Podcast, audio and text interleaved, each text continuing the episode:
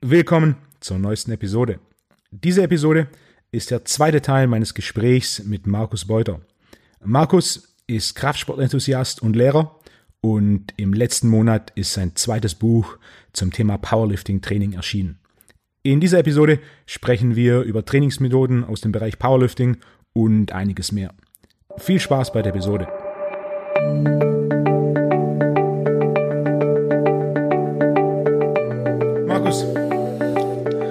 Willkommen zurück, Teil 2 unseres Gesprächs.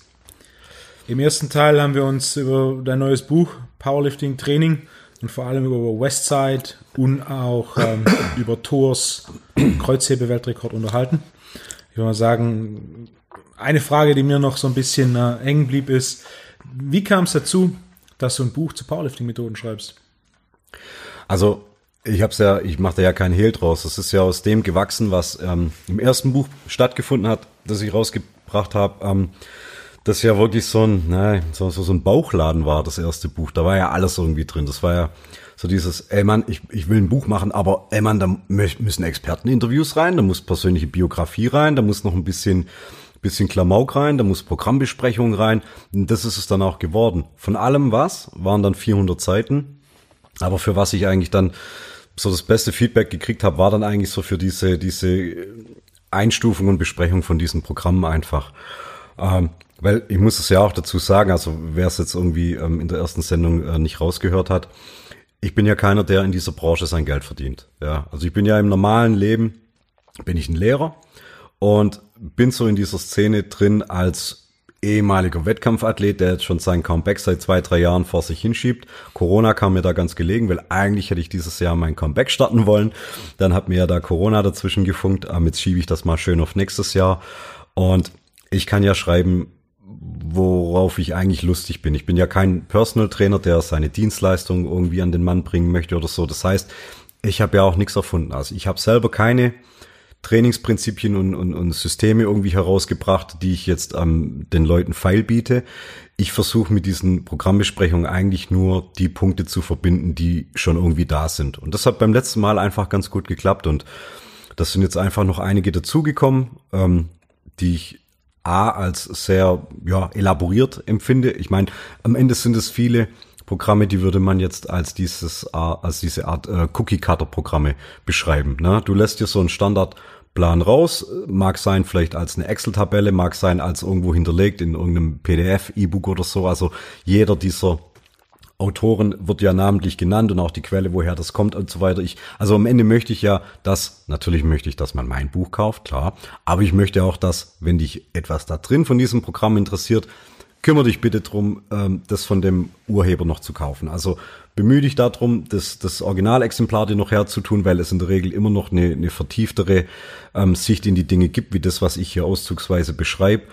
Aber ich denke, es hilft doch einigen Leuten, die so ein bisschen planlos rumsuchen, die sich vielleicht gerade keinen Trainer oder Coach leisten können oder das noch nicht möchten, die in ihrer sportlichen Entwicklung nicht an dem Punkt sind, wo sie sagen, hey Mann, ich investiere jetzt einfach in einen Trainer oder in einen Coach, weil ich mir das und das davon verspreche, die sich mehr oder weniger selber trainieren. Und das ist jetzt letztendlich jemand wie ich. Bei mir ist das auch immer so gelaufen. Ich habe mich von einem Programm zum nächsten gehangelt und habe dann aber oftmals gemerkt, oh, da hast du jetzt was angefangen, das ist eigentlich schon viel zu fortgeschritten oder das ist jetzt eigentlich zu einfach oder das führt dich jetzt gar nicht ans Ziel. Und ich habe halt eigentlich, würde ich mal schon sagen, auch, das ist wahrscheinlich auch mit meiner Tätigkeit als Lehrer geschuldet, ich habe schon ein bisschen die Fähigkeit, Dinge analysieren zu können, für wen die taugen. Also was, was ähm, Methodik und Didaktik betrifft, verstehe ich, okay, das taugt jetzt für den, das taugt jetzt vielleicht für denjenigen und so versuche ich es dann auch in so einer Art Synopse irgendwie aufzuschlüsseln. Ja, habe die Programme dargelegt, habe sie versucht immer nach denselben Kriterien zu bewerten und zu beurteilen und einzustufen, zu welchem Zeitpunkt deiner sportlichen Entwicklung ähm, das was für dich sein könnte. Ja, und das sind jetzt einfach dieses Mal diese 23 Programme geworden. Das sind welche noch aus dem vorigen Buch dabei, die nochmal ein bisschen überarbeitet wurden. Und es ist davor auch noch ein großer Abriss über so allgemeine Trainingsgrundlagen noch mit drin, wo ich sage, ey Mann, das kannst du jetzt als Einsteiger gut verwenden, vielleicht auch schon dann auch als, als Fortgeschrittener, der mal wieder ein bisschen neue Anreize sucht. Und das Buch lädt einfach auch ein zum Querlesen. Du nimmst es, du musst es jetzt nicht von vorne durchlesen bis Seite 328, wozu auch. Ähm, machst so, wie man es meistens immer macht. Man kauft sich diese Bücher und liest erstmal das, was einen interessiert oder was man kennt. Wahrscheinlich denkt man, oh, Westside, habe ich schon mal gehört, lese ich mir mal durch. Das catcht mich jetzt einfach am meisten. Und dann, ja, sind die Kapitel so aufgebaut, dass du dann immer mal von einem zum nächsten springen kannst. Und anhand von dem Fazit weißt du dann auch immer, okay, wo stehen wir gerade? Was bringt's mir gerade? Wie kann ich damit arbeiten oder ist es überhaupt was für mich? Quasi Powerlifting Potpourri von Markus Beuter. Ja, am Ende ist es eigentlich so. Ja, ja am Ende ist es so. Ich habe dir im Prinzip so eine Art Best-of-Sampler rausgebracht aus den letzten 40 Jahren, habe das reingepackt, was ich jetzt gerade so als am wertvollsten erachte oder was auch ähm, am meisten einfach ähm, rumgeht, was, was bekannt ist, aber oftmals dann auch mit den falschen Vorstellungen, wie wir es schon im ersten Teil besprochen hatten, gibt es Programme, die sind irgendwie ins völlig falsche Feld gerutscht. 531 von Jim Wendell in seiner originalen Version, das ist nicht für Powerlifting geeignet. Das kann man machen, vielleicht mal nach der Saison oder zwischendurch. Stärker werden. Ja. Mit Hypertrophie gepaart. Genau. Genau, genau. Und, ähm, und so sind halt einfach wahnsinnig viele Hinweise drin, wie man was verwenden kann und für wen es dann auch taugt letztendlich. Eine der Dinge, die mich am meisten überrascht haben, als ich also drüber geschaut habe, wo sind die Unterschiede und dann noch mehr, wo sind die Gemeinsamkeiten, ist, dass dieses Thema RPE, Rate of Perceived Exhaustion, sich so durch so viele dieser Programme durchzieht. Aber auch erst seit ein paar wenigen Jahren. Also das sind jetzt noch keine zehn Jahre, äh, seitdem das rum rumgeht eigentlich. Ähm, also wer es nicht kennt, es gibt so eine Art, ähm, ja, ich, ich nenne es jetzt mal äh, Tabelle der Anstrengung ja, oder, oder Intensitätstabelle. Man, man kennt es meistens immer, also die meisten kennen die, die äh, Prelipines Table, ja, die Prelipin Chart, wo immer drin steht, für welchen Wiederholungsbereich, für welche Kraftphase, welche Prozentwerte vom Einser-Maximum verwendet werden. Die RPEs geben letztendlich an, ist quasi eine Form der subjektiven Rückmeldung, wie anstrengend war etwas. Wenn ich jetzt drei Wiederholungen mit 180 Kilo mache, dann gibt es eine Bewertung von 1 bis 10. Und die Bewertung 8 wäre zum Beispiel, es wären noch zwei Wiederholungen möglich gewesen. Ich habe drei Wiederholungen ausgeführt, stuft es dann hinterher ein als eine RPI von 8. Wären noch zwei Wiederholungen im Tank gewesen zu machen. So, das wäre so dieses, dieses Kriterium. Das heißt, es ist schon irgendwo anstrengend gewesen, aber es war jetzt noch nicht Limit. Es war jetzt noch nicht äh, 100% Auslastung. Und das ist dann halt übertragbar auf bestimmte Wiederholungsbereiche und das ist wahrscheinlich das auch, was, was du dann mit der Kritik dann noch adressieren wirst, dass es dann halt auch nur für bestimmte Wiederholungsbereiche vielleicht funktionieren kann. Ja. Aber also, das ja. Thema API ist riesig geworden in den letzten Jahren. Ich absolut. regelmäßig abs danach ja. gefragt. Ja. Und mein Punkt ist, ich verwende es nicht. Es funktioniert nicht auf die breite Masse gesehen, aus einem Grund, es ist zu subjektiv. Absolut. Gerade bei Trainern, die erste Frage, die ich da gerne stelle, ist, wie viele Kunden sind der Meinung, sie trainieren hart? Sie trainieren an ihrem Maximum und dann, von wie viel deiner Kunden bist du der Meinung, dass sie an dem Maximum trainieren? Und da ist einfach der Punkt, das subjektive Empfinden einer Belastung ist zu subjektiv. Wo der eine sagt, wie du auch in deinem Buch schreibst, du hast, du hast eine Wiederholung gemacht beim Kreuzheben, wo du selber die kategorisiert hast als 8,5 und dein Trainingspartner guckt dich an und sagt, hey, das war eine ganz klare 10. Das war. Und ich es mir noch schön geredet habe. Ah, nee, nee, da wäre auf jeden Fall noch eine drin gewesen. Okay, lass es eine 9 gewesen sein. Nein, Mann, das war eine 10. Du wärst gestorben. Und da ist, da ist mit Sicherheit den einen oder anderen, der für sich das sehr, sehr gut einschätzen kann. Dann hast du die, die sehr ambitioniert sind, der davon ausgehen, na, da wäre noch definitiv eine gegangen oder noch zwei gegangen, obwohl es nicht so ist. Und dann hast du natürlich auch die, die sagen, okay, das war mein Maximum, aber da wären halt doch noch zwei gegangen. Du hast einen relativ hohen subjektiven Aspekt und ne, gerade gefühlt hat jedes Powerlifting-System in deinem Buch RPEs verwendet, mit Ausnahme ähm, Je neuer sie sind, also je, je neuer sie sind, also alles, was so nach 2010, guter, seit 2010 erschienen ist, hat es nach und nach mit übernommen, weil das einfach so State of the Art, das musst du noch drin haben, sonst zählst du gerade nicht zu den fortschrittlichen Programmen. Ja, aber wie du sagst, es ist auch ziemlich viel Fluch dabei. Das ist nicht so nur Segen. Bei, ja. bei Westside, da ist. Ja, was ist Autoregulation, mit, genau, ja. Was nichts mit API. Wenn, wenn die ja. Handel sich bewegt, bewegt die Handel. Ja, ist so. Wird auch wahrscheinlich, da müsst, könnte ich mir vielleicht recht geben, am ähm, Unterschied auch zwischen äh, Männern und Frauen. Also ich glaube, würde sagen, ähm, Frauen unterschätzen es und Männer überschätzen es wahrscheinlich eher gern mal. Ähm, also wo die Frauen dann sagen, oh nee, das könnte zu schwer sein, weil man sagt, ah was, nee, nee, geht schon noch. ja, so. Ja, ist, ist zu subjektiv. Also mein Punkt ist immer noch auch prozentbasierte Periodisierung äh, macht auch gewissermaßen Sinn, ist aber auch zu abhängig von zu vielen Faktoren. Ähm, ja. Die Grundregel, die ich verwende, die auch genau genommen die zuverlässigste ist, weil die am wenigsten subjektiv ist, ähm, die Wiederholung diktiert das Gewicht. Ja. Mikroperiodisierung ja. gibt vor, wie du Gewicht strukturierst in einem Training. Und dann diktiert die Wiederholung, wie viel Gewicht du verwendest, weil du dann natürlich auch, wenn du einen guten Tag hast, dich mehr steigern kannst. Mhm. Und wenn du mein Tag hast, der nicht so gut läuft, du zumindest dich ums Minimum steigern kannst. Ja. Und so ist auch, auch ein, ein weiterer Punkt, wenn wir zu Westside kommen und Dynamic Effort und diese 50 bis 60 Prozent. Teilweise nehmen sie auch 70, 75 Prozent. Louis ist so, er kann man auch mehr Gewicht nehmen, solange die Handel sich schnell bewegt, ist es immer noch Dynamic Effort. Das ist so, du kannst tagesabhängig ähm, anpassen. An einem guten Tag würdest du dich zurückhalten, wenn du da zu ja. sehr an einem Prozent dich festklammerst. An einem schlechten Tag wirst du dann vielleicht dann den Prozentsatz nicht schaffen. Während wenn die Wiederholung das Gewicht diktiert, ist es relativ simpel. Du machst gerade bei Westside, du arbeitest dich beim Max Effort, arbeitest dich auf ein einer Max hoch ja. und quasi du bewegst so lange ja. Gewicht, bis es nicht mehr geht. Ja. Ja, es ist tatsächlich so. Ähm, also RPI ist auch eine Sache, damit würde ich jetzt auch nie einen Anfänger, also bis in den ersten zwei Jahren, da würde ich den komplett davon weglassen, weil woher weißt du, was eine RPI 10 ist? In dem Moment, wo du komplett bei der dritten geplanten Wiederholung versagt hast. Also du musst ja, um zu wissen, wo das Limit ist, musst du ja das Limit auch kennen. Ja, also das ist ja immer, du weißt ja auch nur, wo die Mitte ist, wenn du weißt, wo ist links das Ende und wo ist rechts das Ende, dann weißt du, wo die Mitte ist. Aber ein Anfänger weiß nicht, was eine harte RPI 10 ist. Der weiß auch gar nicht, was Muskelversagen ist. Ähm, da da auch noch technisches Muskelversagen mit reinspielt und so weiter, da würde dann vielleicht noch eine Wiederholung hochkrüppeln. Dann muss man sagen, ja, Moment mal, das macht jetzt aber auch keinen Sinn, weil die Technik ist ja jetzt so furchtbar gewesen, ähm, das hätte jetzt schon vor zwei Wiederholungen eigentlich beendet werden müssen. Und dann ist es halt einfach so ein Rumgeeiere. Da würde ich sagen, ja, bei einem Anfänger eher prozentbasiert, ja, oder halt, ja, wie du dann sagst, die Wiederholung, die Wiederholung gewinnt das, genau.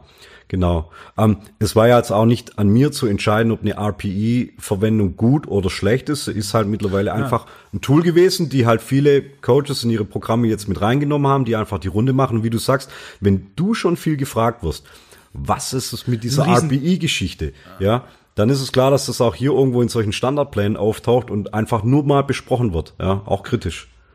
Ja. Äh, der, der Punkt bei so einem Buch ist ja, die Ziel des Buches ist ja einen Überblick zu schaffen und ähm, wenn etwas häufig vorkommt, das ist schon mal ganz interessant, aber nur weil was häufig vorkommt, heißt noch lange nicht, dass es äh, automatisch richtig ist, beziehungsweise die Ideallösung. So wie zum Beispiel auch Westside. Ich bin ja. ein Riesenfan für Westside, aber wie schon in der letzten Episode gesagt, ja. Westside ist einfach ähm, für sehr, sehr fortgeschrittene, die quasi diese Art der Periodisierung machen müssen weil sie sich sonst nicht mehr steigern können. ein Anfänger kann zehn Einheiten in Folge das gleiche Trainingsprogramm verwenden ja. und sich jedes Mal steigern.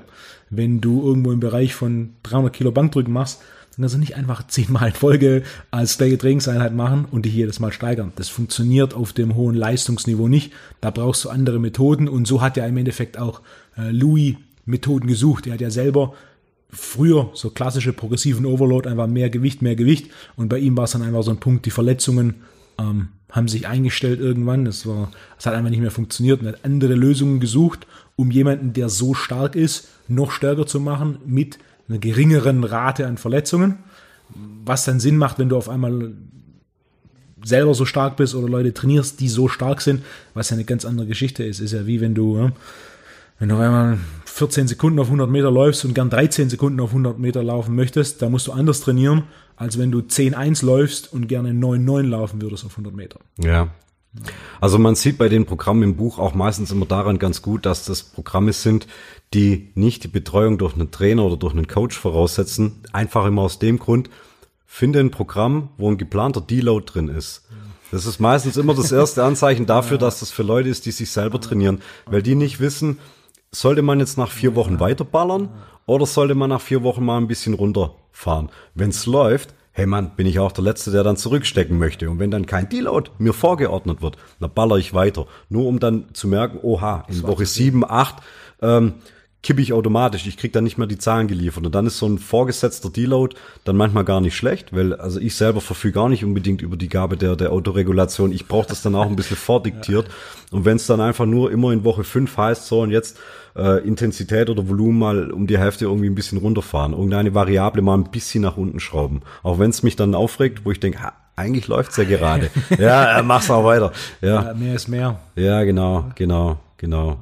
Ähm, manche lösen das hier drin ganz gut, wie zum Beispiel ähm, ähm, Wetzel und Geida, die haben das ganz gut gelöst. Die arbeiten mit RPEs in ihrem Programm, geben dir dann aber auch immer gleichzeitig noch so eine Gewichtsrange. Also du hast dann da halt auch so ein, so ein, so ein Rap-Calculator, wo du dann eingibst, okay, mein aktuelles Squat Max ist äh, 150 Kilo und dann spuckt's dir für die für den, für den Plan mal für die ersten äh, ähm, fünf Wochen von Block 1 des Mesozyklus spuckt's dir dann ähm, Trainingszahlen aus für deine Kniebeuge.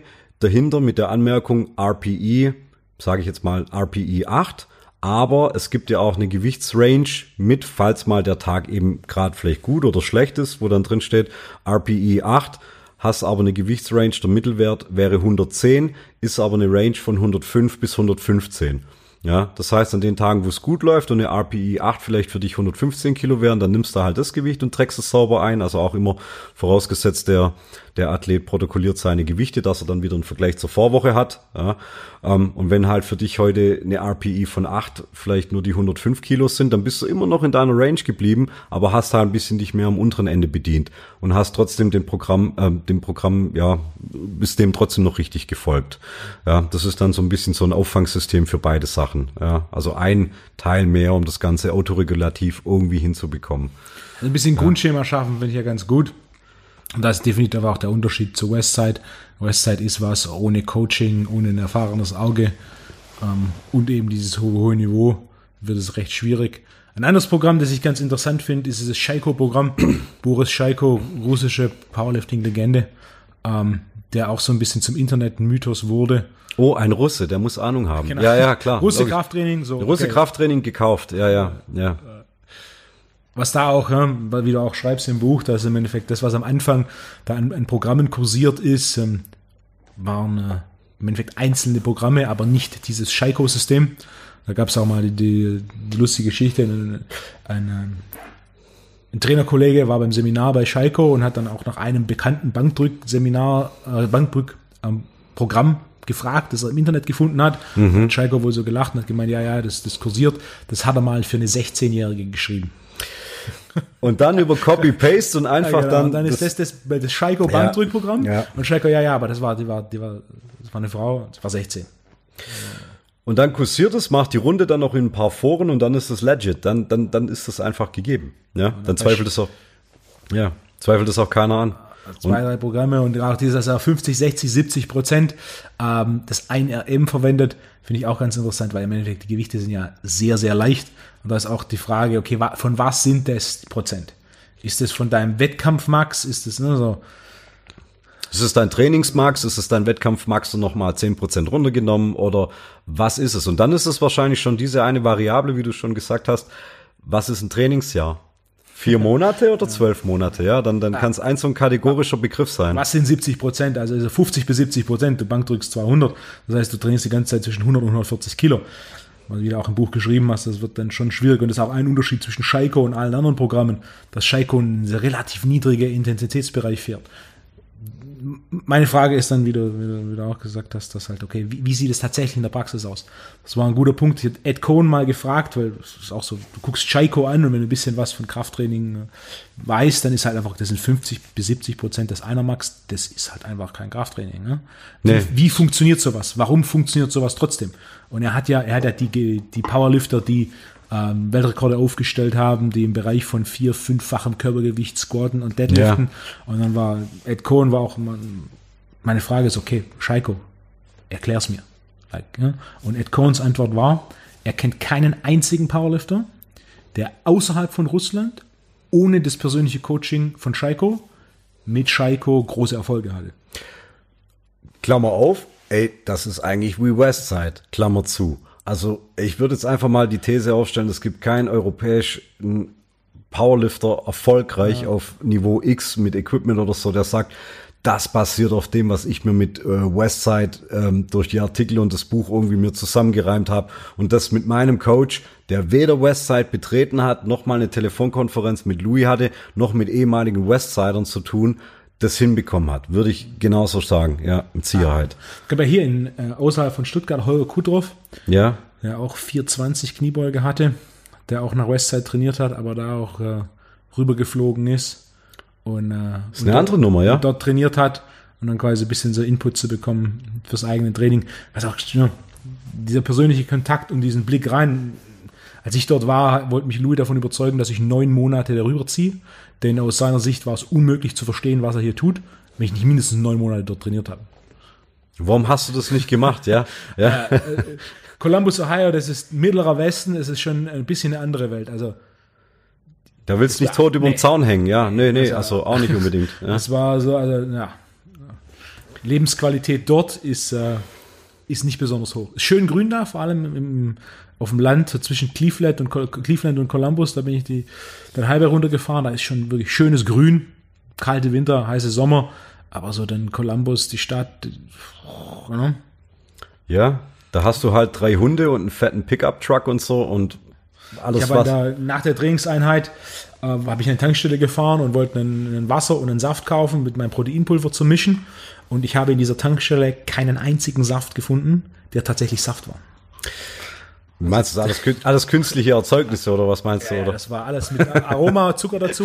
Ich war vor der Trainingseinheit an der Tankstelle Ja. und habe mir einen Kaffee gekauft. Eigentlich habe ich geguckt, Starbucks, überall in den USA gibt Starbucks. Ich habe keinen Starbucks in Columbus gefunden. Was? Also da war eine Tankstelle, und ich habe Kaffee bei, Tankstelle, in der Tankstelle gekauft. Styroporbecher. Ich habe den Boden des Bechers gesehen, als mein, als mein Becher komplett voll war mit Kaffee. Echt? Ah, also das Ich hätte jetzt gedacht, da ist eher so eine Brühe drin gewesen, wo dann schon der, der Löffel einen Herzinfarkt bekommen hätte zum Rumrühren. es so war- das so war- dünne Suppe, oder wie? Ja, Ach es war Gott. ein bräunliches Wasser, Echt? das heiß war, Ja. von Kaffee und von einem guten Kaffee war es ganz weit weg. Okay. War wahrscheinlich der schlechteste Kaffee, den ich je getrunken habe. Zwei Stücke genommen und dann war so, na, das trinke ich nicht. Ah, Ja. ja. Ja. Der Punkt ist, ja, äh, ja, schon. Also, Take-Home-Message nach Ohio ziehen, da muss schon wirklich richtig gute Gründe Da geben, gibt ja. schönere Orte, wo man hinziehen Ja. kann. Ja. Mittlere Westen. Auch dieser Industriepark, wo, wo das Gym ist. Bin da morgens, ich war ähm, in Ashland, zwischen Cleveland und Ohio, habe ich, ähm, hab ich gewohnt und bin dann da runtergefahren, Sonntagmorgens und ähm, war zwei Stunden Fahrt und bin da angekommen, kurz nach 8, 8.30 Uhr ähm, war Trainingsbeginn und kein Schild. Also ich bin da reingefahren, genau, okay, das ist Industriepark, reingefahren, Unit so und so.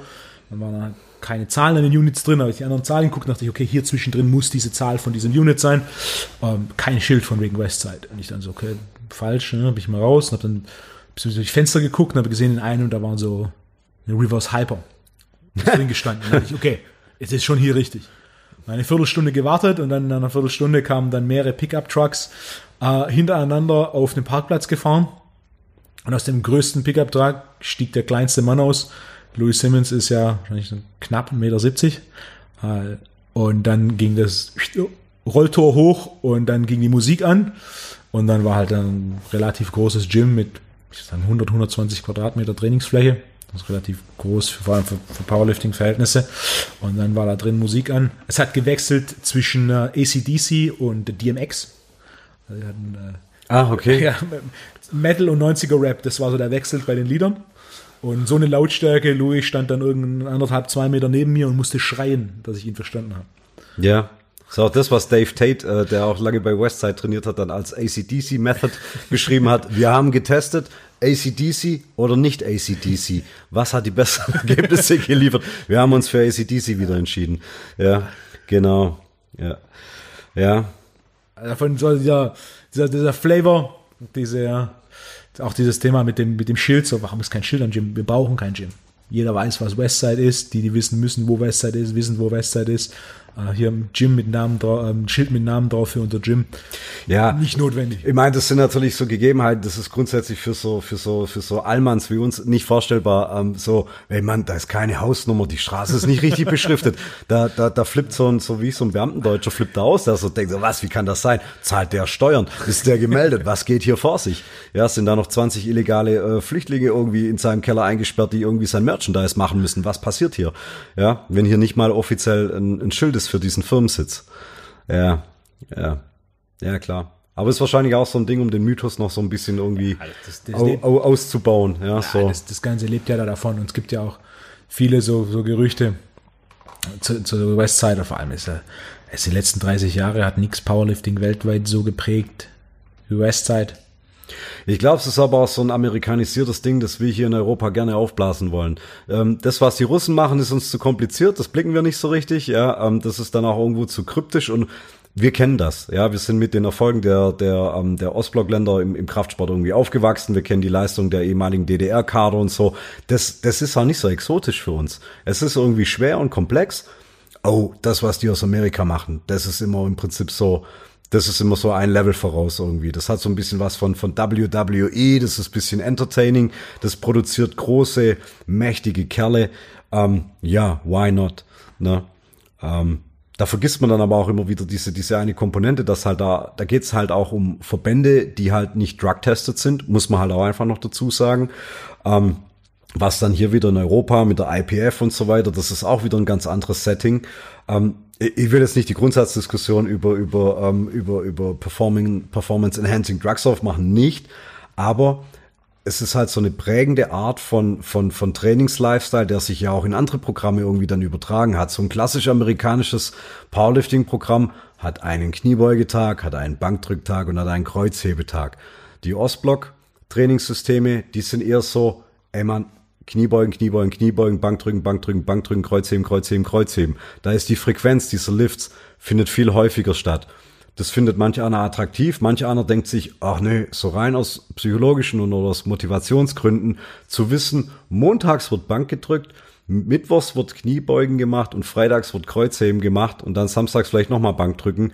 Das ist so ein Setting, da kann ich mich voll drauf einlassen. Aber ich will doch jetzt nicht dreimal die Woche beugen oder ich will doch jetzt nicht dreimal die Woche, okay, Bank drücken vielleicht schon, aber ich will doch nicht dreimal die Woche Kreuzheben. Das ist manchem dann auch einfach zu unattraktiv, würde ich sagen, weil dadurch hast du weniger Zeit für Assistenzübung. Hey, komm, und am Ende ist jeder Powerlifter doch ein kleiner Bodybuilder, der dann halt immer noch ein bisschen Zeit haben möchte für Seitheben und für ein paar Curls und dann, wenn keiner hinschaut, dann sich doch noch mal schnell an den Beinstrecker setzt ähm, und doch noch mal irgendwo dann äh, noch ein paar 10 mal 10 Latzug macht. ja, 10 mal 10 Latzug macht, ja, und das nicht zum Aufwärmen. Einfach noch, dass so ein bisschen ein paar von den, von den Show-Arealen dann noch bedient werden. Das, die, den, den Raum möchte es halt haben.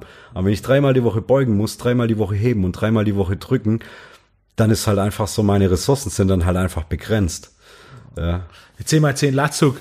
Ich hab, du, du hast mir ja mal die Chuck Vogelpol DVD ausgeliehen. Chuck Vogelpol ist einer der erfolgreichsten Powerlifter, die bei Westside trainiert haben. Und da macht er unter anderem einmal mit dem kompletten Stapel der Latzugmaschine äh, 10 mal 10 Latzug zum Aufwärmen fürs Bankdrücken.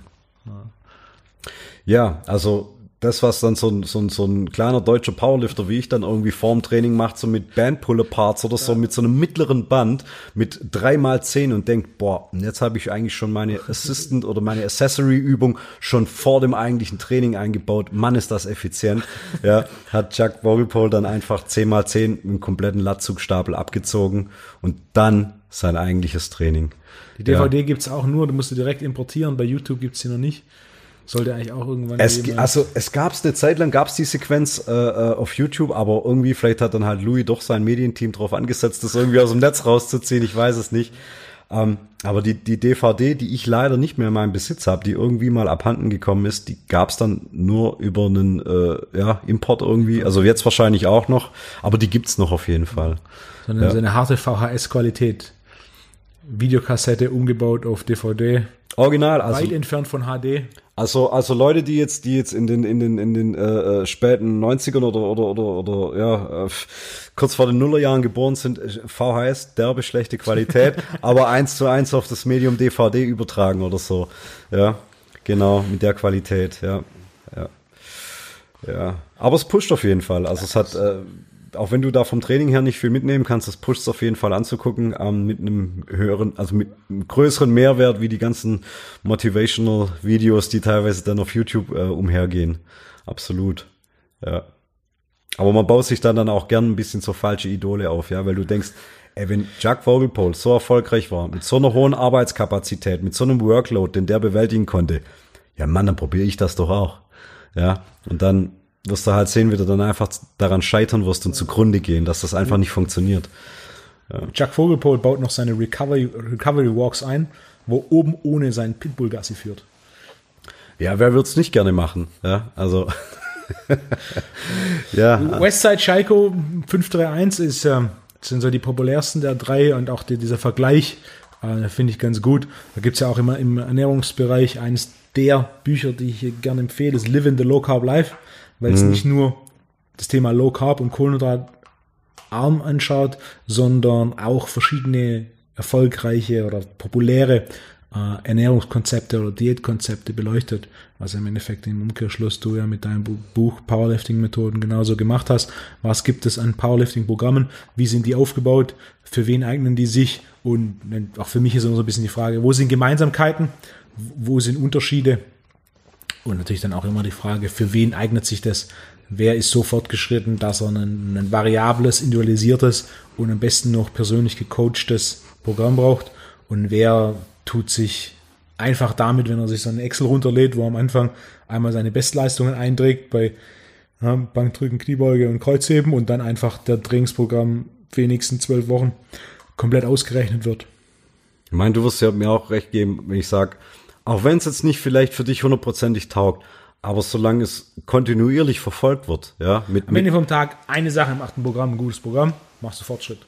Ja. Kannst irgendwann kannst, kannst ja. RPI verwenden und wenn du konstant Fortschritt machst im Training und konstant stärker ja. wirst, dann funktioniert RPI für dich. Fakt. Ja. Da, da kannst du auch nicht mit diskutieren. Und Wer stärker wird, hat recht. Und es sind ja, es sind ja unterschiedliche Dinge, die dich irgendwie zu so einem Commitment irgendwie bewegen, zu sagen, okay, bei dem Programm steige ich ein. Sei es, vielleicht ist es die Übungsauswahl, dass du das irgendwie attraktiv findest, wenn die, die Mainlifts regelmäßig ausgetauscht werden oder so. Auch wenn es jetzt vielleicht nicht hundertprozentig für dich taugt oder wenn hinter einem Programm eine Autorität steht. Deswegen, ich habe meistens immer bei jedem Kapitel immer noch so ein Intro, ähm, zu den Persönlichkeiten, die da dahinter stehen und beleuchte die dann immer auch noch so ein bisschen, je nachdem. Und man merkt es dann da auch, ich baue mir dann auch so ein bisschen ein paar Idole auf. Das sind halt welche dabei. Ein Typ wie Jim Wendler, auch wenn 531 im Original jetzt nicht mein Programm ist, ich finde den einfach gut. Das ist halt einfach so eine Persönlichkeit, der ist so ein bisschen out of the box, der hat so ein bisschen sein Image.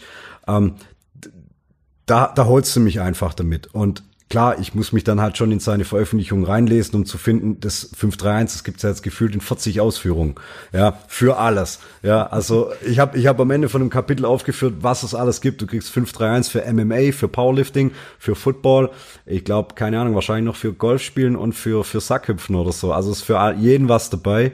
Ähm, und wenn du sagst, ja, ich finde das cool, ähm, ja, dann mach's, mach's aber beständig wähl vielleicht eine Variante, die für dich taugt, äh, notier dir deine Sachen, weil äh, du sagst ja auch, immer alles aufschreiben auf jeden Fall. Wenn du es dir nicht notierst und das alles nur so vage in deinem Kopf umher, ah, habe ich jetzt letzte Woche dreimal 90 oder, oder dreimal 85 oder so. Ja, wenn du diese, also, ja, das, das funktioniert einfach nicht. Muss eine Beständigkeit da sein. Buchhaltung. Ja, Buchhaltung. Wendler ist wahrscheinlich das erfolgreichste Trainings-E-Book ähm, es kam genau zu der Zeit, als wir Trainings-E-Books angefangen haben. Ja. Und Wendler ging durch die Decke. Ich kann mich erinnern an ein Interview von ihm von vor ein paar Jahren, wo er mal so eine Torrent-Seite gecheckt hat. Ähm, weiß nicht, ob es das noch gibt, der Torrent, wo du halt quasi illegal Dateien runterladen kannst. Und äh, da war dann so ein Download-Counter dran. Ja. Da hat er, hat er sein Buch gefunden und hat diesen Download-Counter ange angeschaut und dann hochgerechnet und wenn jeder, der das Buch downgeloadet hätte, es bei ihm gekauft hätte, wäre das über eine Million Dollar gewesen. Ja, glaube ich sofort, ja. Ja, ja. Und jetzt macht er nur noch Print für seinen ja. Beyond 531. Ja, und verdient auch mittlerweile, glaube ganz gut Geld, generell auch mit seinem Merchandise, das er auf seiner Seite am Laufen hat. Und der hat sich da auch so eine Community aufgebaut von so ein bisschen so, ah, das sind so Leute, das sind so ein bisschen so Motorradrocker-Leute, Leute, äh, die ein bisschen gern ähm, fett tätowiert sind, die, die derbe, derbe Metal-Mucke hören und so weiter. Also Dinge, wo ich mich wiederfinde, bis auf den Part mit dem Motorradfahren. Ähm, aber halt auch so ein bisschen, ja, es, wie du sagst, es kam zu einer Zeit raus, wo so ein bisschen dieser, dieser schöne Glanz der, der gestylten Bodybuilding-Welt so ein bisschen am, am, am Abklingen war. Man wollte aber auch nicht so ein fetter, unförmiger Schwergewichts-Powerlifter sein, der zwar derbe stark ist, aber halt ungesund und nicht mal ohne Kurzatmigkeit zu seinem Auto laufen kann. Und da kam Wendler halt genau richtig. Ja, er hat so Conditioning-Sachen reingebracht. Er hat sowas wie Hill Sprints und Sledwork, Prowler Work hat er wieder populär gemacht. Also gefühlt war zu dem Zeitpunkt es dann zwei, drei Jahre später gegeben, dass in, in, in Leistungseinrichtungen dann auf einmal irgendwie ein Turf war, wo du dann auf einmal Schlitten ziehen konntest, Prowler schieben und so weiter. Davor wusste keiner, was ist ein Prowler eigentlich, woher kommt das, was soll das? Ähm, wir haben die Dinger damals noch selber gebaut, ich weiß es noch. ähm, ja, ja, war, war genau richtig eigentlich. Ja, hat Wendler, so, seine Geschichte ist ja im Endeffekt auch die, dass er war bei Westside Powerlifter. Ja. Und dann irgendwann die Schnauze voll, dass er halt fett ist, schwitzt und sich nicht mehr bewegen kann. Und dann da selber quasi. Ja, der ist so groß wie ich und war in der 275-Klasse. 30 äh, Kilo. Ja, ja, ja. Und ähm, das ist ungefähr auf meine Größe. Also der ist keine 1,80, ja. Und ähm, ja, man kennt die Bilder noch. Also wirklich ein, ein, ein derbes, derbes Marshmallow-Gesicht. Und hart stark natürlich, aber ja. Und er hat ja eigentlich ein Dings, er hat ja einen, einen Football-Background. Der kommt ja eigentlich aus der, aus der Division One, aus dem College Football. ich, ja, der, der hat eigentlich ziemlich gut Football abgeliefert. Ähm, und da wollte er dann ja auch wieder hin. Also er hat dann ja nach Programmen gesucht, die einfach umzusetzen sind in den Basic Lifts, aber halt noch so diesen Conditioning-Part mit drin hatten. Und hey Mann, ich habe mich auch im, im, im Stadtwald bei mir damals in der Gegend dann gefunden, wie ich dann im Public Gym 531 trainiert habe, dann damals in meinen kleinen Studentenpolo gestiegen, in den Stadtwald bei uns hochgefahren in Rottenburg, meinen Wagen hingestellt, in den Wald hoch und da noch, was weiß ich, zehn, zehn Hillsprints gemacht habe. Ja, das war gut damals. Commitment. Ja, mega. Ich meine, damals warst du noch Student, da hast du nichts zu tun gehabt. Ja, wenn ich jetzt zu meiner Frau sagen würde, ich gehe jetzt nach dem Training, ja, ich fahre jetzt noch in den Wald, noch mal eine Dreiviertelstunde extra weg für irgendwelche Hillsprints. Ich würde auch sagen, ja, okay, get alive. Ähm, was soll das? Also irgendwo ist mal gut. Willst du jetzt noch in die Leistungsliga aufschließen? Wozu? Bist jetzt 37? Ähm, guck mal, wo deine, guck mal, wo dein, wo dein Hauptaugenmerk liegen müsste. Sei okay, klar, ist verständlich. Kann man, kann man durchgehen lassen. Ähm, aber es war geil, ich habe mich super gefühlt. Ja, ich weiß nicht, ob es wahnsinnig viel gebracht hat, aber ich habe mich besser gefühlt als andere, die nach ihrem Training einfach nur auf den Elliptical Stepper gegangen sind. Gefühlt war es einfach einfach das Geilere in dem Moment, das so zu machen. Ja, ich habe mich da so wie so der der Outlaw gefühlt, der in diesem Public Gym einfach unterwegs war. So, ey, jetzt ihr geht alle auf eure auf eure Cardio-Geräte. Hey Mann, ich gehe jetzt noch in den Wald und mach Hill Sprints. Mag sein, es war dumm, aber es hat einfach Spaß gemacht. Es war einfach irgendwas anderes. Eine halbe Stunde im Wald, das ist gut. Und ich war eine halbe Stunde im Wald, genau. Genau, genau. Ja, raus aus der E-Smog-Hölle. Und war dann eigentlich so ganz gut. Ja, ähm, ja. Ein Powerlifter, der aus der gleichen Riege kommt und leider kein eigenes Programm hat und deswegen nicht im, im Buch vertreten ist, aber definitiv einen riesen Einfluss hatte auf Powerlifting in den letzten 20 Jahren, ist Dave Tate. Ja, Absolut, auch eine Persönlichkeit, die ich, die ich total bewundere eigentlich, weil er so diesen krassen Übertrag geschafft hat. So, er kam raus als Louis Protégé eigentlich, der auch seine ganzen Seminare äh, organisiert hat und im Prinzip für alles zuständig war und den alten Mann dann natürlich noch von A nach B zu fahren. Äh, und dann halt mit Elite FTS dieses krasse Business aufgebaut hat. Ähm, und jetzt auch immer noch ja abliefert. Also er hat ja immer noch Podcasts, die, die, die, die hochfrequentiert sind auf YouTube am Laufen. Ähm, seine Seite sieht immer schon seit Jahren eine der professionellsten in der Szene, das Equipment, das die produzieren. Ja. Wird es zwar nicht so groß nach Europa importiert. Die einzigen, von denen ich weiß, dass die viel von denen mal geordert haben, war das Gym in, äh, in Wien von den Pürzels. Die haben teilweise diese riesigen Elite FTS Beinpressen da stehen. Ähm, wo ich mir gedacht habe, boah, an dem würde ich auch mal gerne ransitzen. Ja, ein beeindruckendes Teil. Riesenbeinpresse. Ja, ja, mit so einer Sumo-Plattform, also wo du im Prinzip derbe überbreit stehen kannst und wo, glaub, der Schlitten schon alleine wahrscheinlich 100 Kilo wiegt oder so, ohne Platten. Ähm, ja. Aber ja, Dave Tate ist also, tatsächlich so. Wer sich für Gyms interessiert und Dave Tates Gym noch nicht gesehen hat, ich denke, wenn man auf YouTube geht, Elite FTS The Compound eingibt, äh, eines der beeindruckendsten Gyms, die ich je gesehen habe, wenn, wenn auch nicht live. Also eine Riesenhalle, mit ähm, einem Haufen Equipment, viel Experimentelles, was natürlich auch Sinn macht, wenn die Firma selbst Equipment herstellt. Aber vom Setup her definitiv so ein, ähm, ein Powerlifting-Gym. Wahrscheinlich 15 Mal so groß wie Westside. Und er handhabt es aber auch so wie Louis. Keiner bezahlt dort. Du kommst und wenn du es findest, gehst du rein, du trainierst, keiner stellt Fragen und solange du jetzt nicht irgendwie äh, ganz furchtbare Dinge machst oder so, ähm, kannst du da einfach trainieren. Und Mark Bell mit seinem Supertraining äh, ähm, macht das genauso. Äh, da, da dürfen die Leute auch for free trainieren. Und wenn du da irgendwie reinrutscht, ja, dann so be it. Ähm, ist eigentlich ein ziemlich äh, generöser Gedankengang eigentlich, ja, so das weiterzugeben. So, ja, trainier bei mir, kannst du machen. Ja. Weißt du, was seine Begründung ist? Hm? Zwei. Gründe, warum. Erstens, er will niemand irgendwas schulden. Und zweitens, wenn er alles bezahlt, ist er der Einzige, der das Sagen hat. Ja, kannst am Ende die Leute dann halt auch rausschmeißen oder sagen, hey, ja. Ja, also diese, diese Aber du wirst dann nicht als reicher Mann sterben dann ja, unbedingt. Diese großzügige Art. Also Westside, allein die, die Entwicklung der Reverse Hyper. Du hast in den USA so 600 Universitäten. Jede Universität hat mindestens zwei Weightrooms. Und in jedem Weightroom findest du zwischen ein und sechs Reverse Hypers. Hat sich Also durchgesetzt, die ne? Reverse Hyper ist gerade in den USA riesig. Joe Rogan hat eine. Joe, Joe Rogan hat eine und empfiehlt sie weiter und hat sie im Endeffekt auch. War, war, war Louis Simmons war zu Gast bei Joe Rogan oder so rum. Joe Rogan war mit seinem Podcast zu Gast bei Louis Simmons. Also anstatt in seinem eigenen Studio die Folge aufzunehmen, da Louis nicht gerne reist, ist er nach Ohio geflogen und hat dort die Folge aufgenommen. Und dann hat ihm Louis Simmons auch äh, das Thema Reverse Hyper kam auf und dann hat der Rogan auch eine in seinem Studio und macht die konstant für seinen Rücken. Und ich habe schon ein paar Sendungen gehört, wo er es auch Leuten empfiehlt. Ja. Empfiehlt die regelmäßig. Also- Reverse Hyper ist eine großartige Maschine. Es gibt mittlerweile viele andere Hersteller, die Reverse Hypers herstellen. Ähm, das Westside-Modell ist im Abstand das Beste. Alle anderen haben auch wieder, wie oft bei Fitness-Equipment passiert, wenn Leute Fitness-Equipment konstruieren, die selber nicht trainieren und sich nicht genug Gedanken machen und dann kommen da Sachen raus, die so eigentlich unnötig sind. Ja. Es ist halt, sage ich mal, für den Privatgebrauch, also wenn du jetzt mit einem wie mir redest, der, der ein knapp 20 Quadratmeter äh, Garagengym hat, wo du dann A, räumlich limitiert bist, musst du dir ja überlegen, was stelle ich rein, ähm, was rein muss und was ist nice to have. Und ey, ganz ehrlich, ich hatte schon wirklich diese Momente über eine, Du brauchst eine größere Garage. ich brauche eine größere Garage. Das Ding ist, es ist ja eine Doppelgarage ohne ohne ähm, ohne Mittelwand, ähm, die quasi mit meinem Vermieter zusammen hab. Auf der einen Seite steht sein Stuff, auf der anderen Seite steht mein Stuff. Und ich habe immer die Hoffnung, dass er gegenüber davon äh, nochmal sich eine große Garage gebaut hat, dass er irgendwann mit, mit, mit dem Zeugs voll rausgeht. Aber das ist halt ein echter harter Arbeiter. Der hat halt wirklich viel landwirtschaftliches Equipment. Da steht auch auf seiner Seite ähm, ein historischer ähm, ähm, Traktor drin.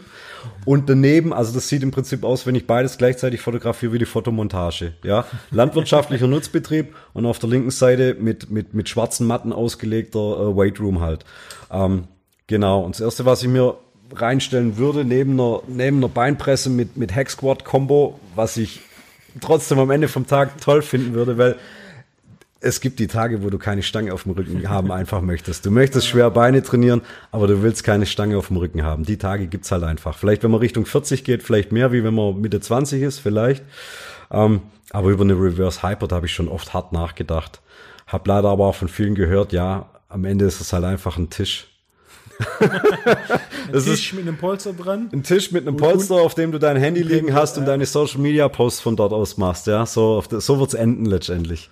Dann habe ich auch gedacht, okay, selbst von diesen ähm, Herstellern jetzt bei uns hier, wo das Ding nachgebaut wird, wo ich sage, wahrscheinlich wird's für meine Zwecke tun, zahlst du aber trotzdem noch zwischen Ich würde 700, keine nachgebaute kaufen. Wirst du nicht, ja. Aber, und das ist dann halt wieder der Punkt für so ein Home Gym, hast du dann halt auch finanzielle Möglichkeiten, wie einer, der halt das nicht als Business ähm, ähm, ähm, handhaben kann. Und dann ist jedes Gerät, das ganz wenig Funktion liefert, was Richtung 1000 Euro geht, halt immer so eine Überlegung zu sagen, oh Mann, ähm, Du musst mehr Bücher verkaufen. du musst mehr Bücher verkaufen, kannst ja. du die, die Bücher reinvestieren in eine Reverse Hyper. In eine Reverse Hyper, ja. Aber du müsstest sie hier importieren, oder? Was ist mit dem Modell vom Rogue? Das, Das ist Westside. das ist Westside, weil das Patent ist doch ausgelaufen und ich meine, Rogue wäre doch damit eingestiegen. Genau. Rogue, Ah. Rogue baut sie auch in Columbus, Ohio. Okay. Also Rogue sind Okay. die, die quasi das ursprüngliche Westside-Modell haben. Okay, deswegen sind auch diese Kommt aus ganzen. Finnland, wenn du es in Europa bestellst. Ah, okay, deswegen sind auch diese, diese Demonstration-Videos auf YouTube, wo dann auch teilweise Westside-Leute irgendwas zeigen, die wurden jetzt nicht von Rogue eingeladen, sondern es ist letztendlich. Das ist Westside. Okay, dann verstehe Louis hat da einen Lizenzdeal gemacht. Das heißt, Clever wahrscheinlich, oder? Westside produziert sie Ja. oder jemand in Columbus produziert sie unter den Augen von Louis und dann verkauft sie Rogue und Louis kriegt dann seinen Cut. Ja, Was einen Haufen Sinn macht, um auch diese Rivers Hyper ein bisschen in die Welt rauszubringen. Denn vor zehn Jahren war das noch relativ schwierig, da hat ja noch niemand in Deutschland.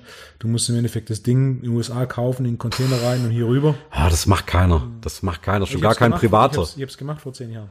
Ja, Ich hatte, schon. ich, meines Wissens nach war ich das einzige öffentliche Gym in Deutschland vor zehn Jahren, das eine Rivers Hyper hatte.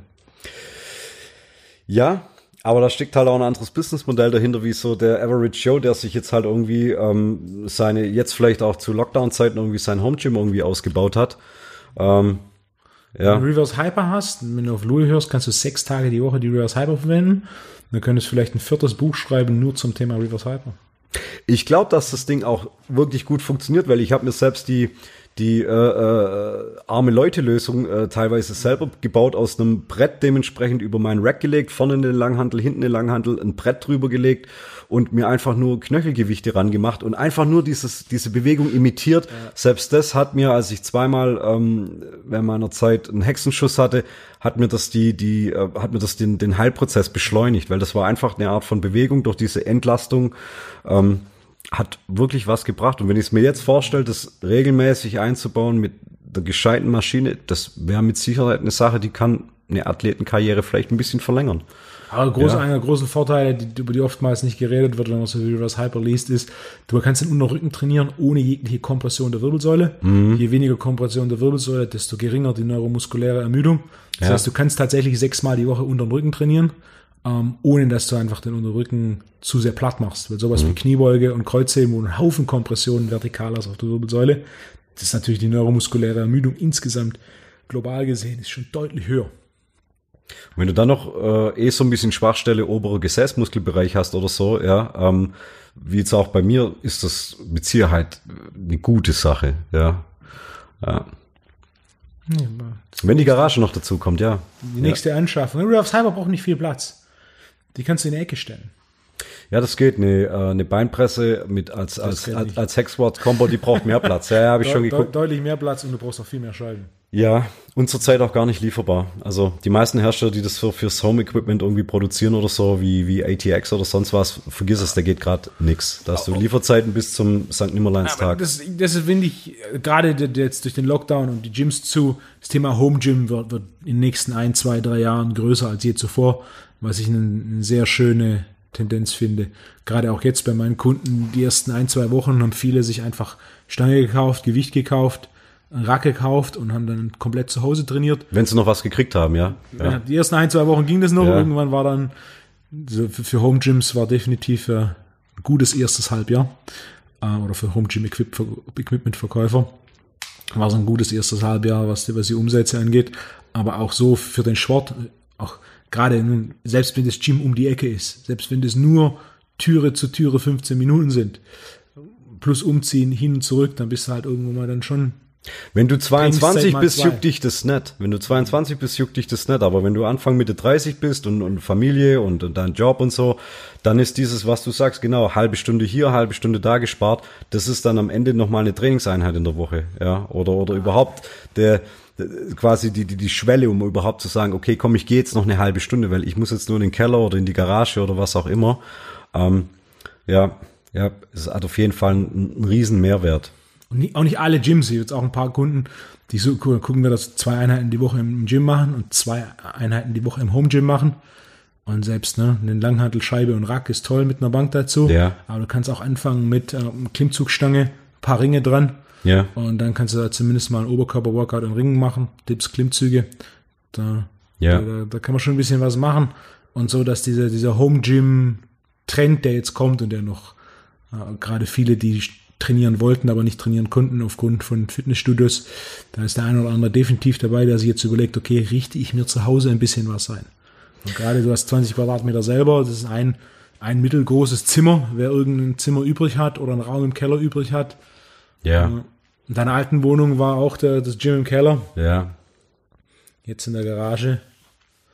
Ja, ja, du musst natürlich ein bisschen schauen vom, vom, vom Setting her, was die Lautstärke betrifft. Je nachdem wohnt da jemand drüber, wohnt da jemand drunter, links, rechts und so weiter. Ähm, selbst bei mir in der Garage wohnt oben noch jemand drüber. Das heißt, ich kann da auch nicht 24-7 reingehen, weil es den guten Mann dann sonst einfach aus dem Bett raushaut.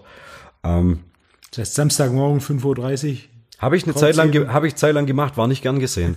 Ja, Sonntagmorgens bin ich vor sechs eine Zeit lang reingegangen, weil ich, da war ich so vom Mark Wahlberg Trip irgendwie und gedacht, ich muss vor sechs mein Workout reinkriegen. Ja, so ich bin jetzt auch im 4 PM Club oder sowas, äh, 4 AM Club. Ähm, aber das war nicht gern gesehen, nein.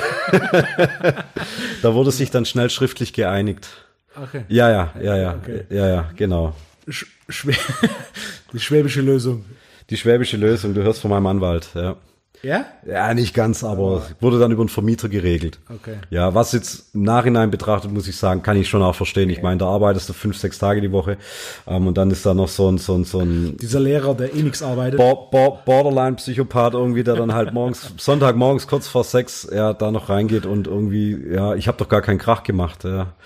Das war, das kann doch nicht laut gewesen sein, ja. Doch, ich bin, ja. Es überträgt sich halt derbe nach oben. Ja, so ist das.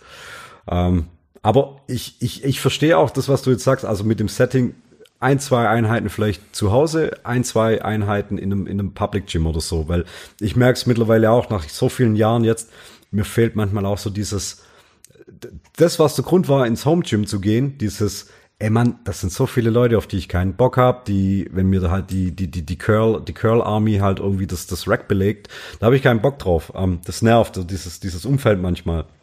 Da war es so gar nicht der Zeitaspekt. Ähm, das fällt mir jetzt schon fast so ein bisschen. Also mir, mir fehlen jetzt schon fast so ein bisschen diese, diese, diese, diese Gym-Buddy-Situation, bisschen dieses, dieser soziale Part bis zu einem gewissen Punkt, weil ich bin jetzt halt echt, ja, wie so ein, wie so ein Einsiedler eigentlich letztendlich, ja. Ich meine, ich habe einen Job, bin zwar da viel unter Leuten und habe auch einen, einen Ablauf vom Tag her, wo ich auch genug mit Leuten zu tun habe, aber das Training ist gerade, ist halt echt nur noch meins das kann nett sein, das ist gut und du kriegst auch deine Trainingseinheiten rein. Aber manchmal so ein bisschen das Kompetitive. Wenn du dann noch eine Wettkampfpause hast und jetzt nicht noch gerade irgendwie auf Turniere gehst oder irgendwie sonst was hast, ähm, ja, da ist dann halt manchmal so für sich daheim, du spulst das ab, das ist okay. Aber manchmal fällt schon auch ein bisschen so die Würze, dass du sagst, hey, du siehst mal Leute, ähm, du hast mal anderes Equipment, du hast mal ein bisschen mehr Abwechslung und so weiter. Ja, ähm, ja, also meine Abwechslung besteht darin, irgendwie ein weißes Shirt oder ein schwarzes Shirt anzuziehen. ja, das ist es halt. Das ist es halt, ja. Haben wir ja. vielleicht mal wieder drei Monate im Gym anmelden. Denke ich drüber nach. Ich habe auch schon so ein paar Dinge in Aussicht, wo dann jetzt Leute auf mich zugekommen sind und gesagt haben, hey, jetzt nicht mal Bock zu uns zu kommen. Ja, bei mir um die Ecke, fast in, fast um die Ecke, da sind jetzt auch ein paar Einrichtungen aufgemacht worden, die es mir auch schon angetragen haben, wo ich gesagt habe, hey, eigentlich, ja, warum was, nicht? Was haben da für Gyms aufgemacht? Ähm, Eins hat aufgemacht in, in Pulling. Ähm, Name kriege ich jetzt gar nicht zusammen. Ähm, sehe aber immer die Bilder auf Facebook, die dort gepostet werden und das ist wirklich top eingerichtet. Also mit Sachen, wo du echt derbe schwer trainieren kannst. Also die haben eine, eine Bankdrück-Squat-Combo äh, dastehen, die haben Platten bis zum Abwinken, die haben top, top, top Mattenboden. Also alles, wo ich sage, da kann ich schwer ambitioniert trainieren. Kann aber auch mal sagen, hey, man, richtig, kann auch schön Bodybuilding-Style mal trainieren oder so. Ja, alle Pumpermaschinen da, die ich brauche.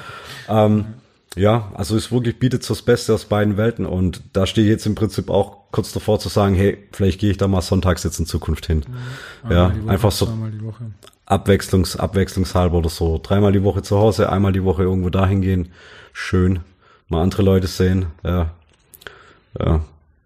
Variation für Motivation. Bisschen neuen Reiz setzen, das.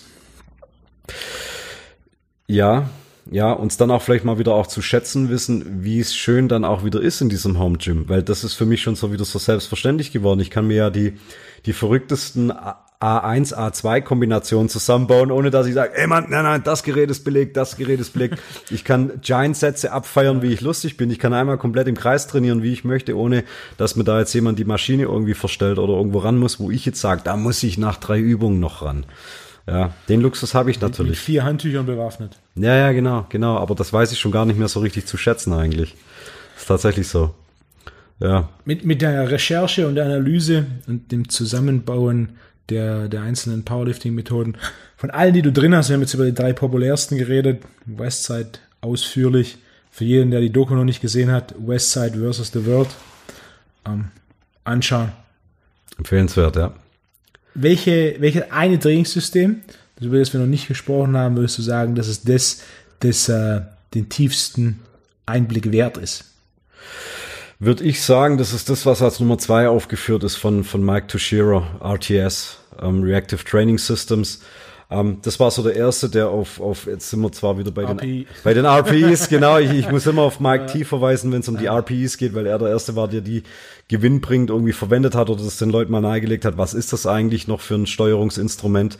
Ähm, aber seine Art der Trainingsaufteilung ist für das, dass es amerikanischer äh, Trainer und Athlet ist, der by the way auch mehrfach an den IPF Worlds teilgenommen hat im Bereich Raw. Auch nochmal so eine Referenz, ja, also im Rahmen der IPF Raw-Athlet, ja, also weg von diesen. Was ähm, ist seine beste Kniebeuge? Seine beste Kniebeuge. Der hat immer, das ist, ist ein Athlet, der war immer in der 120er Klasse, der hat 120 Raw, hat der schon 340, 360, also von, also vor zehn Jahren schon, schon gebeugt. Also er hat auch total die Weltrekorde da zu der Zeit aufgestellt in der 120er Klasse. Ähm, und einfach derbe, der, derbe gut einfach. Und du siehst ihn auch, ich habe es vorher wieder gedacht bei Westside, wenn ich mir die Westside-Leute anguck, die haben relativ schmale Beine und riesige Oberkörper. Ja.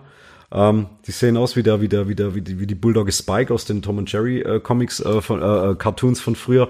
Und Mike Toshiro wiederum, der sieht genau andersrum aus. Der, der hat ein abartige Kiste unterhalb vom Gürtel äh, mit Gesäß und Oberschenkel und einen verhältnismäßig schmalen Oberkörper und der ist 120er Klasse.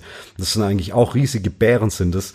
Ähm, und auch sein Kreuzheben ist auch, ist auch phänomenal. Bankdrücken? Auch, auch 220 Raw. Okay, also im Verhältnis. 220, 230. Bank ist noch, glaubst verhältnismäßig schlechteste bei ihm zu seiner Beuge. Also er hat auch die Rekorde, hat er mit der Beuge und im, im Heben aufgestellt. Ähm, ja, und sein, sein Trainingssystem ist für das, dass es ein Amerikaner eigentlich ist, ist es ähm, eher so ein bisschen an dem osteuropäischen orientiert, also eine hohe Frequenz der, der Wettkampfübungen selber, meistens dann immer noch halt Varianten, wenig Assistant-Sachen, ähm, viel autoregulativ gereg äh, geregelt. Er hat der erste, der so Sachen wie Back-Off-Sätze eingeführt, Fatigue-Sätze eingeführt, mit nach dem Topsatz runterstufen mit fünf Prozent und da nochmal Back-Off-Sätze machen und sowas. So diese autoregulativen Momente. Ähm, Gerade für Leute, die sich selber trainieren, halt mit Sicherheit top. Ähm, und aus ihm heraus gingen, da, gingen dann halt auch Leute wie äh, Bryce äh, Kravchik, ähm, der dann auch jetzt in der 120er Klasse antritt, nachdem er jetzt lang 105er Klasse war, der auch mit Calgary, Calgary Babel im äh, Buch aufgeführt ist, der auch in diesem Stil die Programme gestaltet, also auch Autoregulation mit drin, Hauptfokus auf die, auf die Hauptwettkampfübung halt und auch Assistant-Sachen in einem normalen Rahmen, ja so dass der Freizeit-Bodybuilder sich da nicht so sehr wiederfindet. Ja, also es ist dann wirklich, wenn wir von Com Commitment sprechen, ist es dann eher schon sehr Powerlifting-lastig halt. Also da musst du dann halt sagen, okay, da musst du dich dann halt mit einmal ein paar Hammer Curls in der Woche musst du dich damit begnügen oder vielleicht nochmal eine Assistant-Übung für die Schultern, wo du dann Seitheben einbauen kannst ähm, für den Bodybuilding-Look. Aber ansonsten ist es straight Powerlifting eigentlich. Ja. Und halt beides Sachen, die aus dem Raw-Bereich kommen, wo ich dann einfach denke, ja, ähm, da hast du dann halt einfach auch den Übertrag für eine Kniebeuge unterparallel, die nicht in einem ultraweiten Stand gehalten wird, wo du nicht mit Equipment arbeiten musst, wo halt, ich sag mal, über 90 Prozent der Leute sich wiederfinden und dann einfach Sinn macht. Ja. Cool. Ich würde ja. sagen, Markus, das war ein guter Abschluss und Überblick zu dem Thema Trainingsmethodiken Powerlifting. Wer mehr erfahren will, dein Buch ist jetzt seit einer Woche verfügbar. Wahrscheinlich, wenn dieser Podcast rauskommt, seit einem guten Monat verfügbar. Er ist ja schön gehalten. Sehr guter Überblick, guter Vergleich. Je nachdem, wo man auch im eigenen Leistungsstand ist, kann man sich so ein bisschen rauspicken, okay, welche Methode ähm, macht jetzt für mich Sinn oder könnte für mich Sinn machen. Und dann am Ende vom Tag Programmdesign Prinzip Nummer eins. Ein Programm ist gut, wenn man sich steigern kann. Wenn man sich nicht steigern kann, der muss Programm wechseln. Genau. Genau. Und ja, wer noch irgendwie ein paar Infos möchte oder noch ein paar Einblicke, ihr geht auf markusbeuter.de, schaut da mal ein bisschen umher, was da sonst noch so los ist bei mir ähm, und auch was die Werke betrifft. Und da habt ihr dann einen ganz guten Überblick. Würde ich mich freuen. Und ansonsten, ja, vielen Dank für Runde zwei bei dir hier, Wolfgang. Ja. Wenn jeder Zuhörer dein Buch bestellt, dann hast du innerhalb von äh, ein, zwei Monaten Rivers Hyper bei dir stehen. Ja, Genau, oder halt dann doch die Beinpresse. Kauft mein Powerlifting-Buch, dass ich mir eine Beinpresse leisten kann. Genau, genau. Ja. Markus, danke dir. Danke dir, Wolfgang.